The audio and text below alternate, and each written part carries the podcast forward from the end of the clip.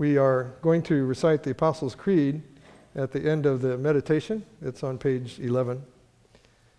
And in going through the Apostles' Creed, uh, we are up to the last section. We've been in the last section a little bit now. Uh, it starts with I believe in the Holy Spirit, the Holy Catholic Church, the communion of the saints, and now, today, this, we'll just look briefly at uh, the forgiveness of sins. And we will be saying today that we believe in the forgiveness of sins. And I would just like to uh, comment briefly on four verses, um, and then we'll recite this together. First of all, 1 John 1 9.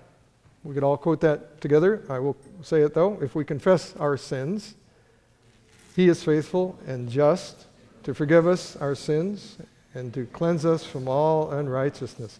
I won't do that for the other verses because they're really long, but much longer than that one. Well, brothers and sisters, by the grace of God, we can come to our Father in heaven and we can confess, and we should, and we must re- confess and repent and ask for forgiveness. And because He is faithful and just uh, to His promises and just in all His ways, we have forgiveness through the Lord Jesus Christ alone. And uh, another verse that we recited earlier during the reading of the Gospel 1 John 2 1. My little children, these things I write to you so that you may not sin. And if anyone sins, or if anyone does sin, we have an advocate with the Father, Jesus Christ the righteous. Praise God, we have an advocate before the Father.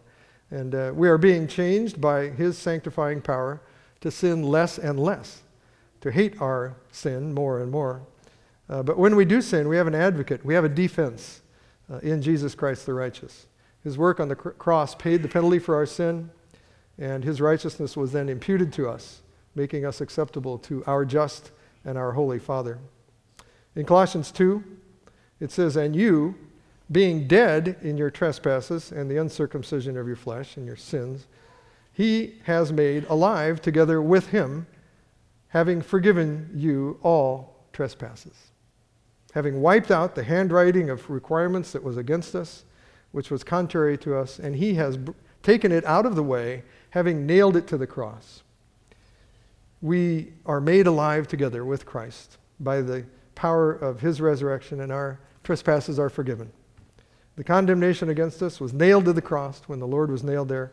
He who knew no sin became sin for us, and he paid for our sin there.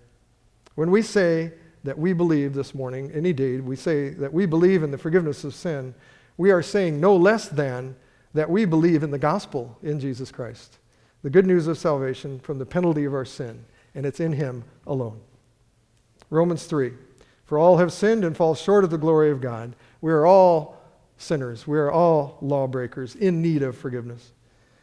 And it goes on, being justified freely by his grace through the redemption that is in Christ Jesus, whom God set forth as a propitiation by his blood through faith to demonstrate his righteousness, because in his forbearance God had passed over the sins that were previously committed.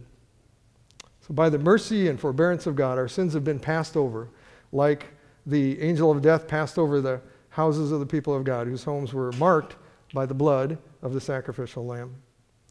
And the blood of the Lord is the propitiation for our sin, it is the uh, satisfaction uh, for the wrath of God against our sin.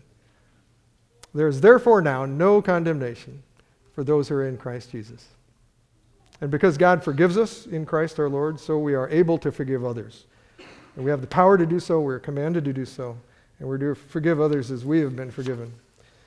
And this is something, the fact that we are forgiven is something that we should thank God for every day. And that a day could go by without us saying, Thank you, God, for forgiving me, a sinner. Uh, just should not happen. We should preach the gospel to ourselves every day. So, brothers and sisters, as we say the Apostles' Creed uh, together this morning, and as we come to the table of the Lord, we are declaring by both that we believe that forgiveness is possible only in Christ Jesus our Lord by his shed blood and his broken body sacrificed for us. And let's remember the cost of this forgiveness. The cost was great as we partake of these signs of his covenant of grace. And let's also partake with joy and thank the Lord that we are able now to forgive others as he has forgiven us. Brothers and sisters, let's declare now what we believe together. I believe in God the Father Almighty, maker of heaven and earth, and in Jesus Christ, his only Son, our Lord, who was conceived by the Holy Spirit, born of the Virgin Mary, suffered under Pontius Pilate, was crucified, dead, and buried. He descended into Hades. The third day he rose again from the dead. He ascended into heaven and sits at the right hand of God the Father Almighty. From there he shall come to judge the living and the dead. I believe in the Holy Spirit, the holy Catholic Church, the communion of saints, the forgiveness of sins, the resurrection of the body, and the life everlasting. Amen. Father, Son, and Holy Spirit, you are worthy of all praise and thanks that we are forgiven and can be forgiving because of the work of the Lord Jesus on the cross, our advocate, our sacrificial lamb, our redeemer. Thank you for freeing us from the penalty and dominion of sin and from slavery to sin and giving us true life and hope. And forgive us for taking this amazing and wonderful forgiveness for granted and for not being forgiving ourselves. Lord, enable us by your grace to partake of this communion now with joyful and thankful hearts, remembering the cost of our forgiveness. And we come as your children, saved by grace through Jesus Christ, and we pray in his name. Amen.